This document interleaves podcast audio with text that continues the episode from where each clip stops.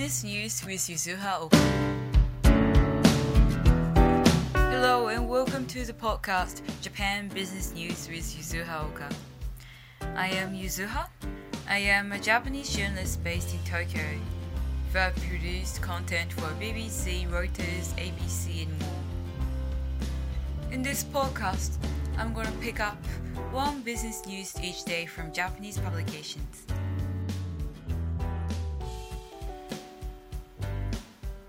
Today I'm gonna pick up a story from Toyo Keizai Online. It's about a fast fashion brand, H&M, and why they're succeeding in Japan without developing products specifically made for Japanese consumers.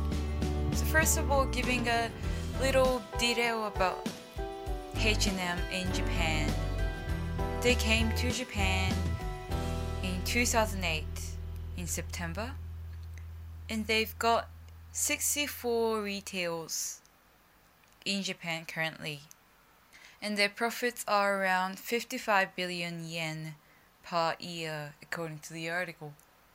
And the article points out that it is notable that H&M hasn't closed any of the Japanese branches, and they featured an interview with CEO of H&M Japan, Lucas Seifert.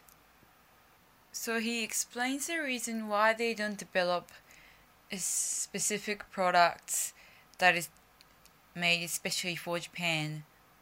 So Seifert says that global trend doesn't change, no matter it's in Tokyo or Paris. Fashion is global, so they don't see the need to develop a product for Japan. Instead, they tailor the amount or the variety of the product they put in each country. Say, for example, for the women's clothes, they are basics, office, teens, various type of things. So, Seifert says that by figuring out which type of products sell well in each country, they reflect the differences of the variety of the product they have in stores. H&M plans to plan out new stores in Japan, around 10 to 14 stores per year, according to the article. And in the article, they also refer to a fast growing Japanese fast fashion brand GU. So GU is part of the fast retailing group which owns Uniqlo. So GU is more inexpensive and casual version compared to the Uniqlo. And it's been 10 years since the launch of GU and it's growing fast. It's earning around 180 billion yen per year, according to the article, and they're expanding around 40 stores per year. So in terms of the H&M not having a product specifically developed for Japan, there are some merits. For example, they can cut costs because if they're using the same product all around the world, the design and development fee would be kept minimum. And it can be used for every stores in each countries which is very efficient. But at the same time having a product made for western people to some extent i think they're losing some of the customers in japan.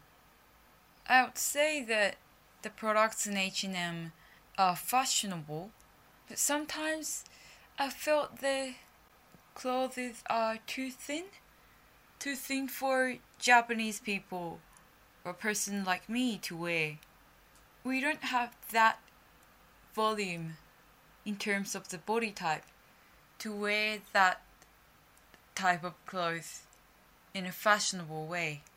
Or sometimes I would feel I'm not tall enough. So although the fashion's global trend doesn't change. And Japanese girls aspire to follow the global trend.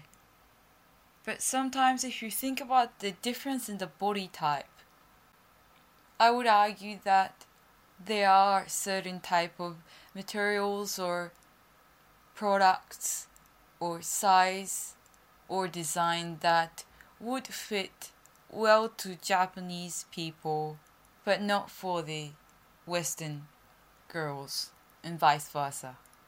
Also, I remember that in Japan, grown, grown up girls or young females still tend to wear this fluffy, kind of yurufuwa, volumey, cuddly type of clothes. But I remembered my friends from other countries saying that that is really typically Japanese kawaii style clothes, and not many people, say in Australia or in the US or the UK, would love to wear that type of clothes. That is really immature to wear that type of clothes.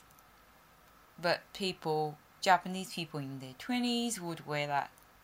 So, my conclusion is that there are global trends, and Japanese people would love that. But still, I would say that we would benefit from products specifically made for Japanese consumers. And that's the wrap.